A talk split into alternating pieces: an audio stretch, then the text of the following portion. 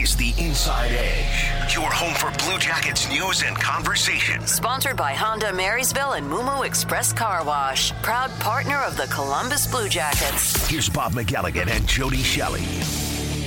Welcome to the Inside Edge presented by Honda Marysville. Bob McElligott and Jody Shelley with you one more time as we wrap up the 20th anniversary season of Blue Jackets hockey. And the Blue Jackets did close out their season with a win, an overtime win over the Detroit Red Wings on Saturday night. Uh, a high scoring affair, Jody. It's really funny. It was only two weeks prior, neither team could score a goal through regulation, overtime. It took a shootout for a one to nothing win, but yet the final game of the season finishes five to four in overtime. And it was almost like neither team wanted it to end for some reason. they just kept going back and forth. Yeah, it's a great point. And you know what? It, the last couple weeks of the season, I thought it was nice to see Elvis Merzlikins play well. Emil Bemstrom had the hat trick. Uh, you know, Max Domi gets that goal in front of the crowd. You know, as an athlete, all right, I guess it doesn't matter what you're doing. You want to end on a high note. As you know, there's some moments you'd want to forget during the season, but just the feeling of feeling nice and feeling good and getting a win there for John Tortorella uh, who heads, uh, he's on the all time win list now, ahead of Iron Mike Keenan uh, in the 12th spot. It's, those are all really good things. And, and I like Seth Jones, the way he closed out the year.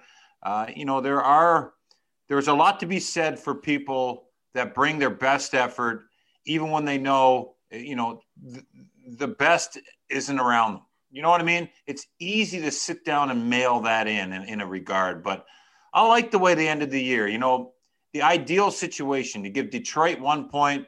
That means you're definitely going to clinch the bottom of the Central, which is terrible to say, but in reality, it helps their chances at a better pick. So, good finish, uh, bad middle or end part of the season as far as results. But uh, when you're at Nationwide Arena, Bob, and you hear the cannon go off more than just the introduction introduction of the of the team to the ice, uh, it's great for the fans and it's great for the broadcasters, isn't it? Yeah, it is. There's no question about that. And we didn't hear it nearly enough times this year. Um, we went into that game already speculating what might happen after the game. I know that you talked about it on the TV broadcast. Uh, I talked about it on the radio broadcast because I interviewed John Tortorella before that game on Saturday. And um, we look, we knew it was going to be his last game. Uh, this is something that's been coming for a long time. Uh, if you're around, and even though we weren't around the team this year like we normally are, uh, this is something that uh, it was coming down the road, and the road came to an end after the game on Saturday night. The team announced on Sunday afternoon that John Tortorella and Jarmo Kekalainen mutually agreed that Tortorella would not continue as the coach of the Blue Jackets. So uh, the first domino has already fallen in the offseason. A new coach is being searched for right now, even as we speak. But let's hear from John Tortorella and uh, a little bit of the talk that I had with him prior to that game on Saturday night, uh, just talking about his mindset, uh, where he is, what his thoughts are, and, and about this entire season and about how it started with no training camp, uh, went on to have a prominent player leave the roster very early, and where it is now. When you go back to the start of it, you knew it wasn't going to be a regular season because of when it was starting. Uh, you knew you weren't going to have your training camp. Uh, you had a very abbreviated camp, no preseason games. But I got to ask you about that camp because you and I talk all the time about the, the, the mental preparation.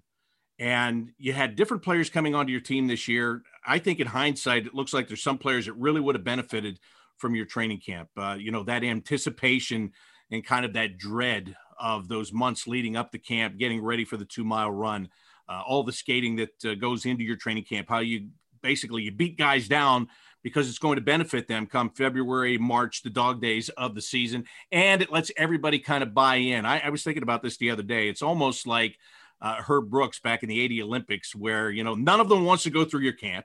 Uh, they don't want to do it, so they just all bond kind of against you in a way until they get through it. You As go. you look back on it now, and, and you didn't have any of that stuff how detrimental was that to the way you're used to running things and the way that this team has become accustomed to operating? Yeah, yeah, and I certainly don't want to use it as an excuse as far as what's happened to us this year, but that's that's an important time, and you hit it right on the head. It's a you get them to a a bit of a crescendo that you're not going to beat us. Uh, we we're not going to give in to you, and and that creates that camaraderie, which I think is so very important. And that's the that's the mental part of our camp that I really enjoy seeing players in the middle of it and see how they handle it and see if they can get to the other side of it. So uh, we miss that, and I think all teams could say, however they run their camp, I think all teams can say they miss uh, miss their preseason camp. I don't think you you miss all the exhibition games, but you miss that that important time of coming together. And let's face it, Bobby, the the other stuff around just going out to dinner, having a beer or two together, all that stuff brings the camaraderie too. Uh, after a tough game on the road, going out, and we can't do that either. So crazy year. Uh, certainly not using it as an excuse as far as uh, uh, how bad we played this year, how inconsistent we were. But uh, that's a big part of who we are. That's a big part of how we built our standard here. You've gone through so much stuff, so many different things since you've been here, off ice things that you've handled so very well. You and your team, uh, you've you kind of rallied around things when everybody on the outside counted you out. Uh, you guys used that to count yourselves in.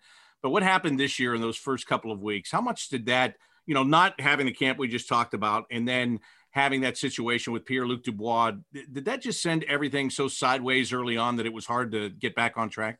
Yeah, and, and this is where this is where I think the strength of our team is. We've had to handle those situations before. Remember, Bread and Bob, they declared they're not coming back after uh, after the season. They were going to go out and seek other employment. Uh, a lot of different things happened uh, for some reason, I just did not do a good enough job in corralling the team uh, after Luc, Uh, uh, after you know, Luc played a few games with us. It just was not up to the standard, and uh, uh, you know, it came to me sitting Luc in a game turned into a big thing around our team. we didn't handle it well enough, and that, that that's on my watch, Bobby. That's a big part of what I need to take care of, and for some reason I just did not get the steps in the right order uh, to keep us together. Uh, along with some different personalities coming in with the trade, um, uh, Patty and Jack, and then Max and Andy, that, that trade there. Uh, we lose people and then we bring some new ones in. I just could not get everybody to come together, and, and that's on me. Uh, that's a big part of coaching. Uh, that's a big part of my responsibility. It's a big part of what I enjoy doing is that culture part of it. I did not do a good enough job of that this year. Does a season like this, for someone like you, does it zap the passion out of you? And I'm asking you this because I've listened to you for three or four years say things like, you guys know I'm on the back nine here. Uh, my wife has lived my life all these years, and yeah. at some point it's time for me to live hers. You know, when I see a season like this, and and I know how frustrated you are, and, and that it and you're losing that fun. That's why I ask you that question. Uh, did it zap the the coaching life out of you? No, I want to coach. Uh, I, I, have been blessed to have two great assistant coaches here uh, that have kind of taken over the X's and O's, and I have I have really delved into the mind and and the, the, the culture of of just what it is, how strong mentally you need to be. I have really uh, gone into that part of the coaching, and, and and as a head coach, you have to trust the other people to handle the other stuff. And, and so it's given me a whole different vigor as far as coaching. And uh, I'm in. Uh, I, uh, I, I cannot get the competing out of me. I, I, I, I just love being involved in the pressure of it and trying to figure things out to find a way to win a hockey game and, and to have a successful team. So uh, whether it's here or, and if it's not here, uh, I don't know if do I get another opportunity. I have no idea, but I want to coach. I do. Well, first of all, Bob, every time you get to interact with John Tortorella, it's just a fascinating. Um, it's just a fascinating conversation, and this is a great example of how relaxed he is, how honest he is, which I think our fans appreciate the most. Uh, but you do a great job with him, and it's really been fun to watch your relationship with him because I know when he first came in you weren't sure how you were going to handle this and you did it the right way by just being yourself doing your homework uh, because i think that's what he respects most about you is you do your work which allows you to be in touch and ask questions and not waste the time. So good, good for you and we appreciate that as fans uh, your effort in doing that. And to, to respond to that clip before i do that i'm not sure if you saw on twitter or maybe it was instagram yesterday Seth Jones uh, retweeting the the tribute to John Tortorella that was done by the Blue Jackets just by putting up a picture of a goat, and then meaning the greatest of all time, and and then Zach Werenski doing the same thing. Nick Foligno today, I think, did it, unless I missed it yesterday.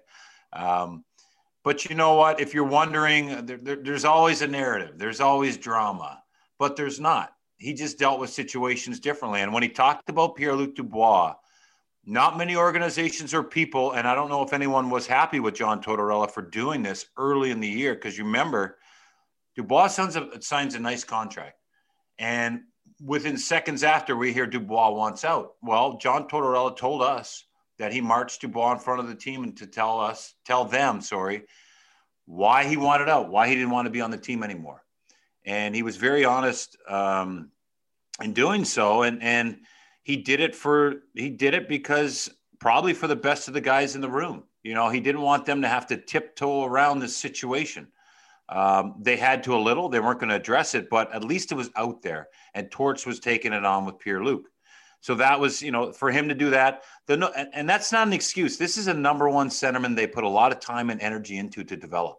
And John Tortorella expects so much out of him because uh, he knows how great he can be. And you know what? For I don't know, I still don't know why he left, but he left the organization. Okay, you know that's a bit of a slap in the face to start the season. Uh, and then you have no training camp. That's not an excuse either. But but there's a certain level you have to play at with John Tortorella and the way the Blue Jackets play. And they talk about being galvanized and, and getting th- just getting through it together and looking across the room at, at at a new guy like Max Domi and saying, you know, way to go, Max. You know, you're one of us now. You're, we, we did it together. You know what I mean? We, are glad to have helped you get through this.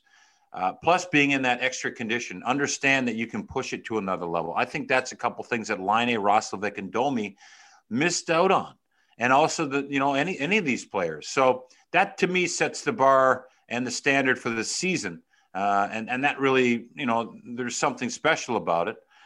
And then, you know, the desire to coach, and I'm surprised at this one that he, he addressed this at the end.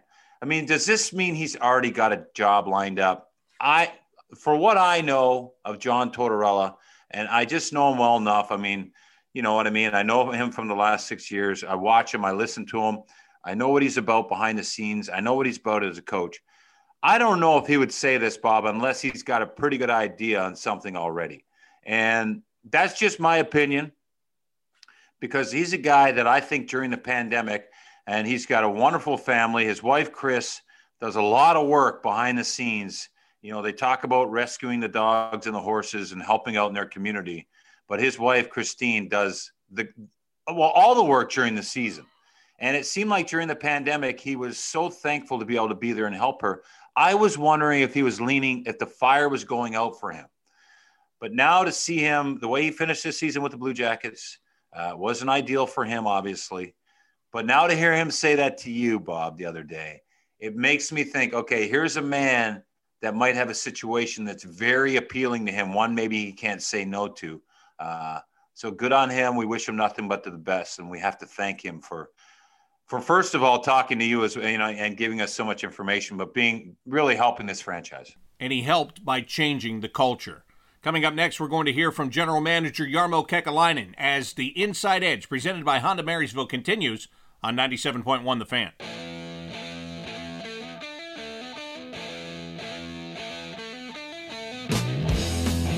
Welcome back to the Inside Edge presented by Honda Marysville. Blue Jackets General Manager Jarmo Kekalainen now in search of a new head coach for the Blue Jackets. And yesterday he was asked if a coach with a more offensive system might help the players on this roster to flourish a little bit more? Not really. I, I think Torts. I, I don't think it's a system thing. I think Torts is just um, he demands that that you play disciplined and and he, he doesn't let anybody cheat.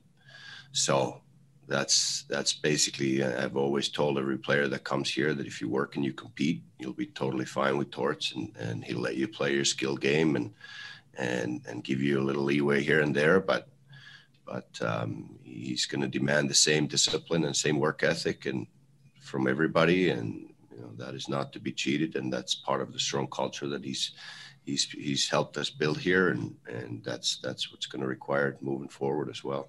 What sort of timeline do you have on this? Is this the first thing you need to decide this summer? Is this something that could go on potentially a while if you're waiting for someone whose team is involved in the playoffs, or, or how do you see this playing out? Well, I think we're going to take our time. You know, the league's still playing. There's still some regular season games left, and and uh, you know, other organizations are going to make their decisions at the end of regu- regular season, maybe even uh, after first round of playoffs, and and we're going to make sure that we uh, do our due diligence with all the, all the candidates that um, we think are are um, worthy of consideration and, and could be a good fit with us. So um, we're not in a hurry. We got some ideas already and and uh, people we, we're going to consider, but but uh, we're going to take our time.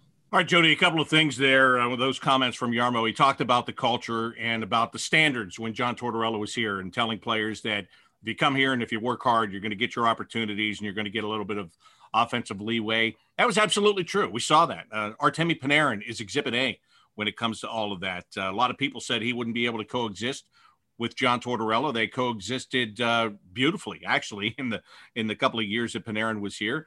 But it, it's it's very obvious that that is something that we were talking about this before the break. It's got to stay intact. That hard work and the accountability has got to be part of whoever the next coach is.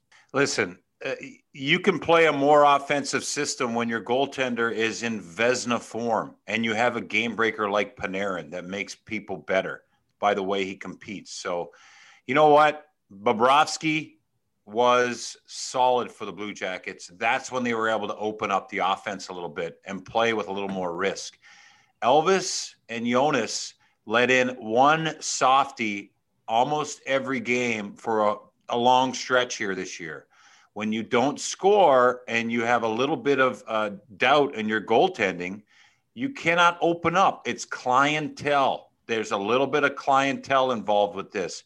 You have to decide: Do we want to win games? If we do, with this or with the lineup they had, they had to focus on defense and then bury some opportunities. How many times did we see Bjorkstrand hit the post, or Laine shoot it over the net, or Domi shoot it wide, or you know everybody?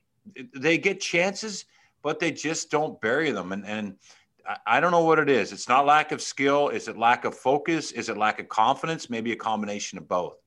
But it's not the system. You, if you think you're going to have a coach come in here and open things up, and here we go, okay, you get ready to look at a 500 hockey team uh, that's losing game. Maybe you'll score four goals, but you might give up five. So there's a certain way, there's a certain detail that you play with. It's not just lock it down. It's team defense without cheating that he asks of his team. Well, Jarmo did meet with the leadership group yesterday. They talked about a lot of things. One of those things is about the coach and trying to get some feedback from the players as to what they would like to see. What do you think the players want in the next coach?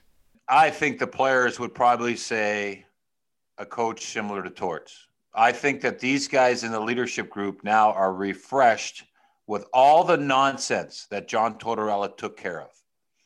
You know, there's in locker rooms, you'd be shocked at some of the things that slide if you don't have that strong, determined, no nonsense leadership group, which a lot of great teams have had. They talked about everything.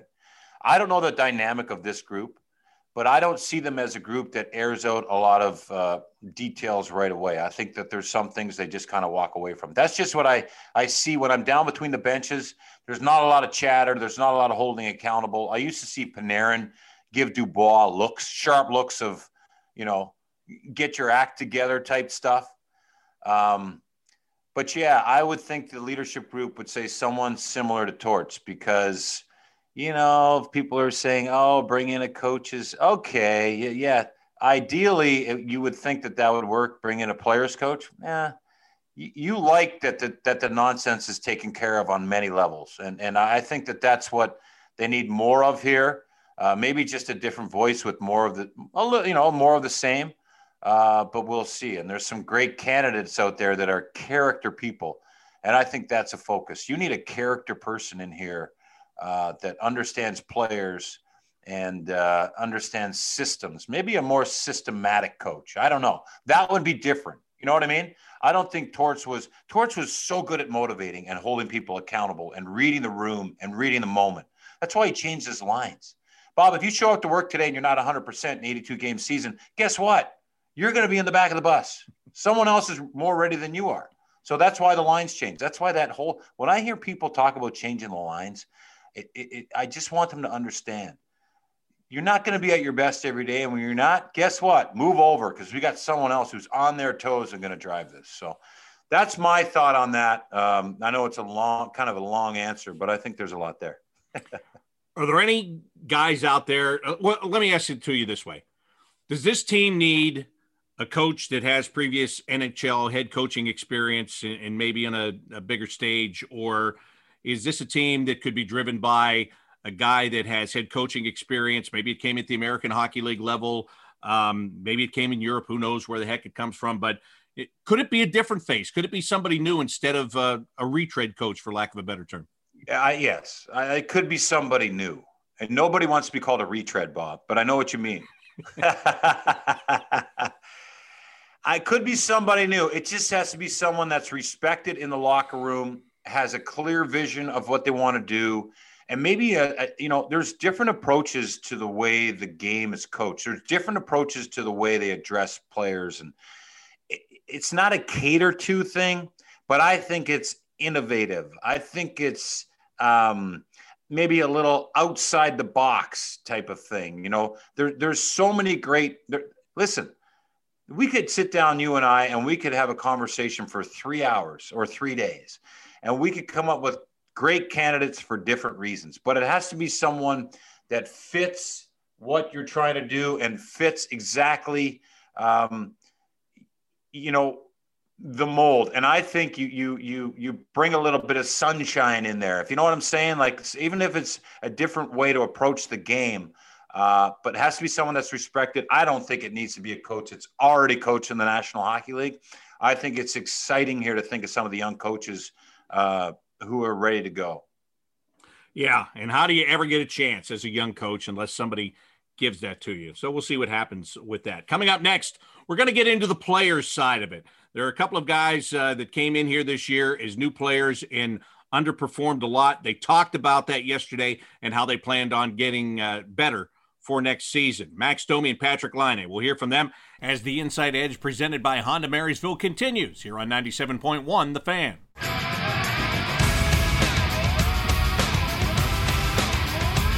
Welcome back to the Inside Edge presented by Honda Marysville. You know, there were plenty of players that underperformed on this roster this year, but a couple of the guys that stand out are newcomers to the team Max Domi and Patrick Laine. And let's start with Patrick Laine. He was asked yesterday during the media availability if a coach that has a different type of a system would benefit him and get his game back to where he's used to it being. And he didn't mince any words. I don't think so. I think it was just big reason was I wasn't playing as well as I need to. I think it's not it's not the system's fault. It's just my fault, and uh, I don't think it matters who's behind the bench. I still got to go out there and you know do what I do and uh, you know, couldn't do that this year, but um, I'll, I'll do that definitely next year. You have an expiring contract, restricted free agent. Um, what are your feelings about this city and staying here long term versus what they were? Your optimism when you first got traded here has anything changed? No, no. I, have uh, I've enjoyed every minute I've been here. Um, so I, I, I love it here, and you know it was it was great to see the fans in the stands too, and great great fan base. And obviously couldn't see uh, couldn't see the full full building this year, and uh, you know I came here there's no fans at all in the building, so that was kind of kind of nice to see towards the end. And uh, but no, I, I love it here, and uh, wanna wanna stay here for sure. Jody, kind of to go back to what you said earlier about changing coaches and systems, it's not the system, it's how you play. Patrick Laine just admitted that about his own game. Uh, he didn't play up to par. I'm glad to hear him say that. Uh, he said he's going to be better next year. I hope that he is going to be better next year. Here's the bottom line this guy, no matter what he did this year and no matter what he hopes to do, there's nothing but upside for this player if he can get it figured out and, and take off because he is a he's got one of the best shots maybe in this entire league and uh, he's a prized possession but you don't realize it when he's not playing up to his full potential. You know, patrick Laine, you know, he's a young player, but I don't like to hear that. I'll be better next year. You know what? And and I, I say that that's my initial reaction to that. It's like, come on, you're on playing top line minutes. You're on the power play. You understand the coach. We, I couldn't figure out what he was. He just told us by the way he played on the ice, he didn't know what he was. And that to me was disappointing. So, what's going to happen in the offseason with this guy? Now, I say all that because that's my initial reaction. But I hope, and I'll give him a pass. I will, and I hate to say that. I don't know what he dealt with this year in the locker room. I don't know what kind of guy he is or what he feeds off. You know, but I do think when players on the ice, they just find joy and play the game and, and contribute. He did, he could, I just, there's so many things that leave me scratching my head with him the way he played, the way he carried himself down on the ice, the way he reacted, the way he didn't shoot the puck, the way he overlooked the pass. I don't know. The skill is there, but this is not what we want to see from a star player. It's just not. Uh, to me, he doesn't look like a fit. That's the way I feel. But I said I will get let's give him a pass and see what he does next year, I guess. But can this organization wait on this guy? I don't think so. But I could be, and I hope I'm 100% wrong on that because I don't need to hear professional athletes say I'll be better next year. Because you just had 20 games that really you're out of the playoffs, there's no pressure. And you were there, but it didn't really happen.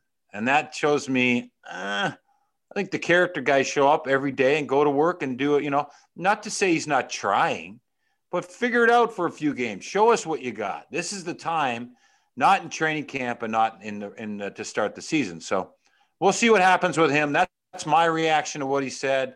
Uh, but in saying all that, like I like I mentioned twice already, pass because the situation uh, with the bubble and how they had to do things, and we don't know the stress on them and and what they were doing behind the scenes. All right, fair enough. And another guy that falls into a very similar boat is Max Domi. Now the difference with him, Josh Anderson was traded to Montreal. Domi came in here. We thought that that was going to be uh, an answer to some of the problems in the middle of the ice at center. He wound up playing wing more than he played center. He got back to the center position at the end of the season there, and he looked markedly better than he did at the beginning. I'll give you that. But uh, yesterday, when Max met with the media, he admitted that uh, what you saw from him was subpar. Yeah, you know, it's uh, it was a tough year. Obviously, he started out um, really struggling, and uh, it was tough to get out of that. But just uh, kind of went with the mindset that no matter what, you're going to finish. I mean, strong. And uh, obviously, by the time I got going, it was almost a little bit too too little, too late. But uh, you spend that into a positive, going into the summer with a much clearer head, better mindset, and uh, definitely a lot of hunger coming into next year. So. Um, know the know the potential's there and uh, the skills are still there. You just gotta be consistent with it and uh, come back ready to go so much I think is is up in the air, is uncertain about what may happen this summer. We know you're going to have a new coach next year, and I'm wondering how much you feel like you could benefit from a, a new voice, perhaps a new system uh, behind the bench. Yeah, I think it's uh, it's exciting for sure because anytime you, you have change, it's part of the sport. There's there's two sides of it. It's uh, it's always tough to see your uh, your former coach, your former teammates go, but then um, there's always new guys coming in, whether it's coaching staff or or players, um, and that's the exciting part. So, uh, of course, you can focus on the the negative side of things, and obviously, you're going to miss those guys, and you you appreciate everything they, they, they did, and you're super thankful. But um, after that, you got to kind of turn the page and look forward to the to the new chapter, and uh, whoever that new coach is going to be, and the new faces we get in next year. Um, I know they're going to be ready to jump on board for something that uh, we know we're capable of as a group, and and the hunger is there, like I talked about. We know we're capable of, and uh, we've shown it, uh, and in, in little blips throughout the year, being some of the best teams in, in our division, and uh, doing it pretty consistently, and then just not being able to consistently play the way we know we can uh, through a 56 game season. So. Um, that's behind us now, and we're not going to keep rehashing that. But uh, like I said, I think we, we all know we're capable of, and just got to have a big summer here and come back in with a, the clear mind and um, get ready for the fresh start. Well, again, Max Domi saying the right things. Uh, like I said, he was better at the end than he was at the beginning. Um, you know, there's there's a lot riding on him, quite honestly, because there's still looking at the middle of the ice on this team, and, and that center position has to be shored up. Um, you know, whether that's somebody coming from the outside, whether it's these guys that played that position this year, getting better. Um, what were your thoughts on Max and what you saw? And, and, and I noticed you you were talking about this being a weird year, and I know during the season as we did the show, you said that you know Max Domi is one of those guys that kind of feeds off a crowd. He likes being the the antagonist on the road and the protagonist at home, and and they didn't have full buildings and all of that. But um, did that play into it? Is, is that partly why he didn't have the season that he's used to having? What do you think? You know what? I I think there's a lot there for Max Domi. I think he's a he's a guy who likes the show, which is an important part of it. I think the energy in the building. I agree with that. I I, think that there's definitely something that he missed out on. Uh, that you know that energy that he can feed off of. He missed that. Um, but you know, this is his third stop in his six-year career. Um, Max Domi, it's time for him now to um, figure out what he's got to do to stick in an organization. And the antics behind the play, staying on the ice, talking to the ref. Remember, he got healthy scratched. He cleaned that up a little bit. He gets distracted easy, or he was earlier in this season. So if you look at the the way this this player came in, excited, going to play with Cam Atkinson, He's the passer. Atkinson's a shooter. Uh, fresh start for him, uh, which it was at the beginning of the year. Now he's talking about fresh start again. Uh, this is towards the end of the season. This is a player that lost his confidence, stopped moving his feet. Uh, maybe thought he should have been higher up in the depth chart than what he was. Maybe he was playing higher up in the depth chart than what he was. I don't know. But he's got a lot of skill. And if he gets his focus, and doesn't worry about anything else except being the best Blue Jackets player he can be, uh, and not the refs and the show. Or not. I like the show. I mean, I like him feeding off the energy, getting in the face of people, and our crowd reacts. I like when he goes on the road and he gets in the face of someone and their crowd reacts. That's good. Max Domi plays his best when that's his, but not to take away from the team. I mean, I'm not one to talk about crossing the line and taking uh, dumb penalties. Uh, you know, I didn't take a lot of dumb penalties, but I, you know, there was times where maybe I did too much. For him, he can get too far one way, and I think that if he can f- refine his game to find the balance, and remember that his feet are one of his best assets, and his hands are too, it'd be good. But everything else that mixed in there, I mean, for a guy like that who just got here is uh, already talking about a fresh start. That concerns me, but I, I know what he's saying. And I think he's saying, let's get fans back. Let's get the season behind us. It was a lot to figure out and come back. And he's got to be an impact in this organization. Him and Laine and Roslovic have to be more. And I don't mean being heroes. I mean knowing their role and bringing just their role to the lineup. That's the critical part of this, of these young players. All right, we've got one more player to hear from before we wrap up this week's show, which indeed will wrap up the season. And uh, that's a guy that well, we've watched him play, we've watched him grow, we've watched him develop, and we're going to watch him very closely here over the course of the summer and see what is uh, next for him. Seth Jones, Blue Jackets defenseman. We'll hear from him next as the Inside Edge presented by Honda Marysville continues on 97.1 The Fan.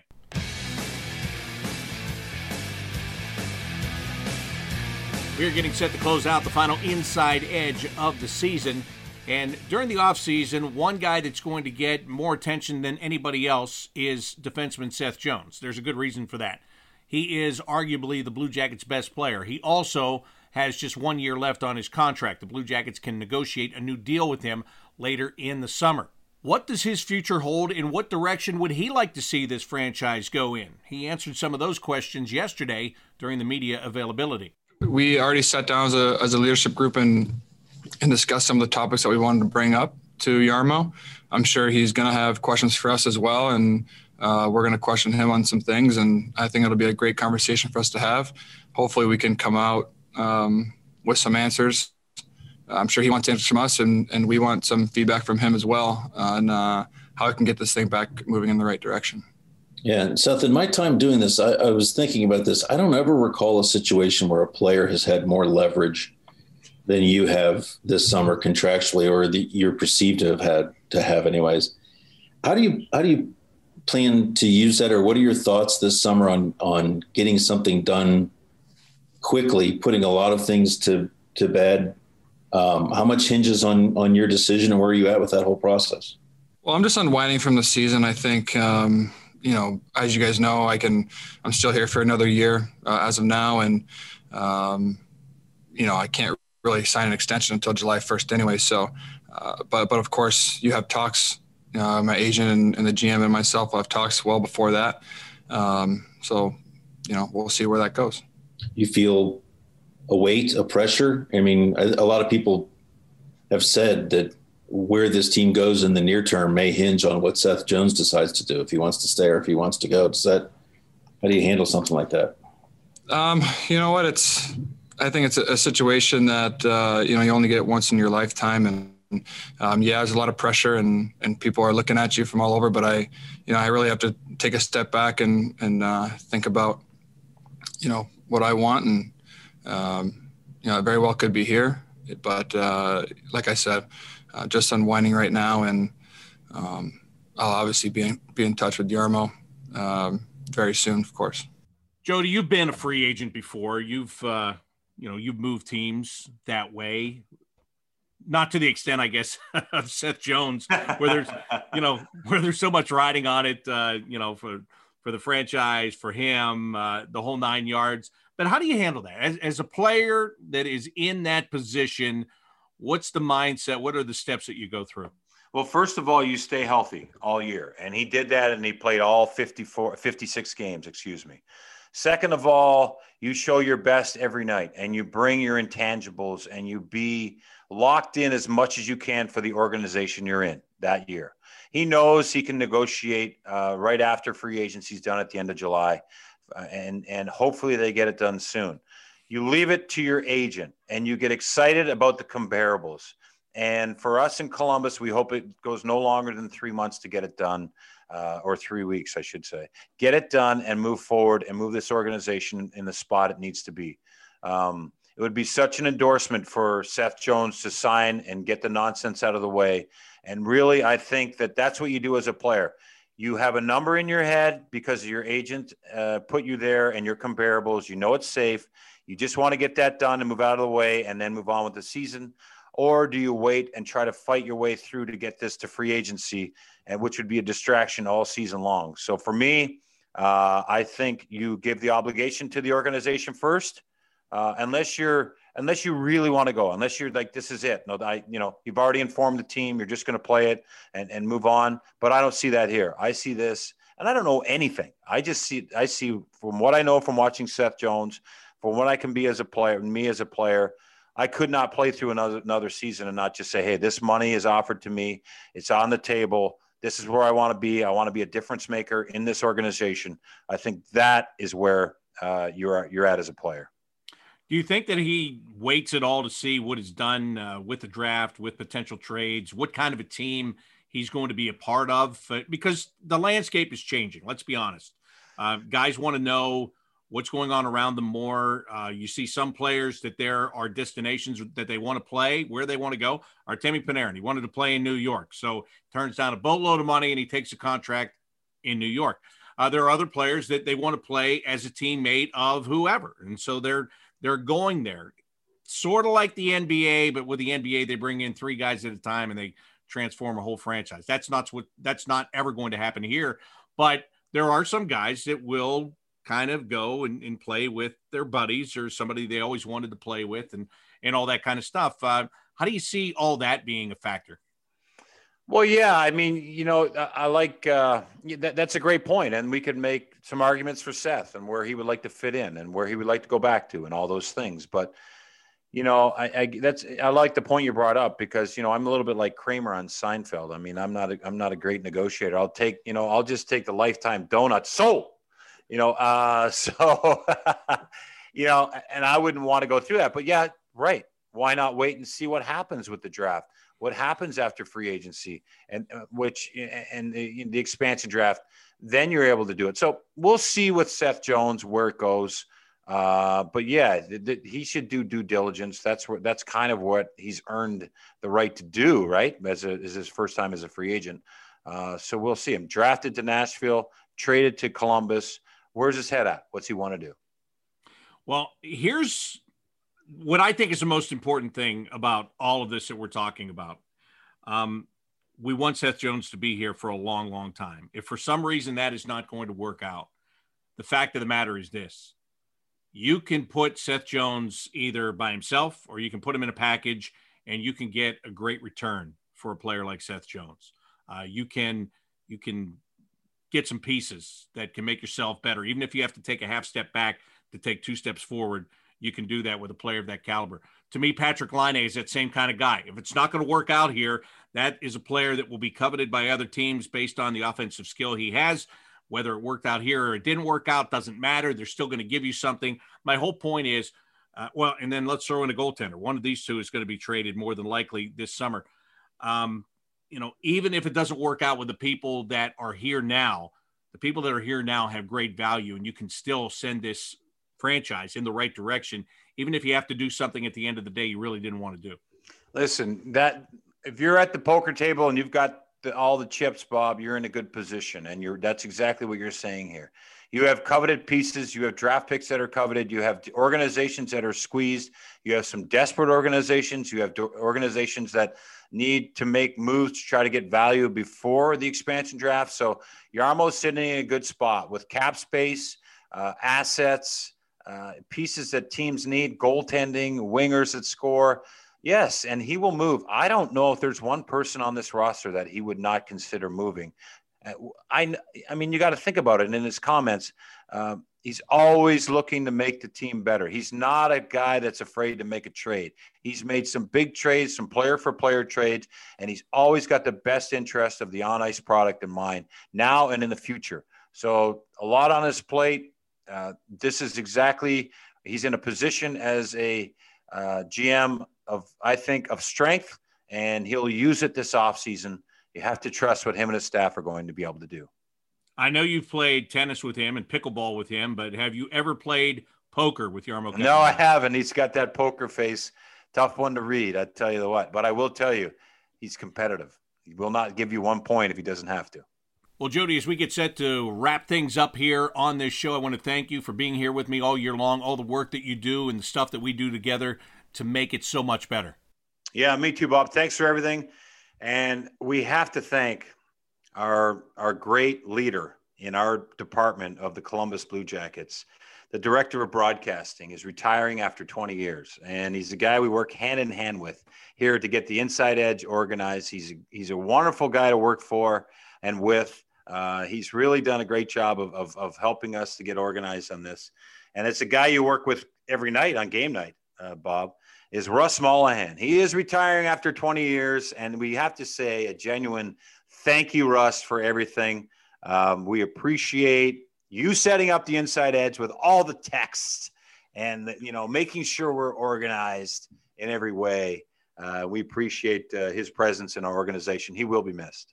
Yes, he will be missed, and you're right. Uh, and I started dealing with Russ when I was in Syracuse, and uh, we were affiliated with the Blue Jackets. Uh, back then, he reached out to me, and I was sending intermission reports. So, you know, I feel privileged to have uh, really dealt with him for the 20 years that he yeah. was a member of the Blue Jackets in one way or another, working for him for the past 12 directly. Uh, it's hard to find a better boss because he's he's fair. Uh, he's also a guy that uh, will he can be a a good buffer for you at times. Uh, he's honest. If you can get him riled up and, and make him mad, you have to look in the mirror and say you did something wrong because he just doesn't get mad very often. So um, it, it, has been an absolute pressure, and I'm glad that you brought that up because he deserves a, a big tip of the cap from us for all of the work that uh, he has done here and all the things that he has helped us do. And we will now quit ignoring your texts, Russ. Now that you're done now that you're done being the executive producer of this show, we will answer your texts again, right? Exactly. And he's, you know, for putting up with us. Thank you, Russ. And uh, what a great Blue Jacket. He's all in with the Blue Jackets, him and his family. Uh, he did tell us he's going to buy a boat and be a fisherman. So good luck with that, Russ. And with that, we wrap up the final edition of the Inside Edge presented by Honda Marysville. Jody and I would like to thank you for being here each and every week. And as things go on during the summer and there is news, we will keep you informed and we'll keep you entertained, I hope, along the way too. But that's going to do it for tonight's show. That'll do it to wrap it up for the season. This has been the Inside Edge presented by Honda Marysville. on 97.1 The Fan.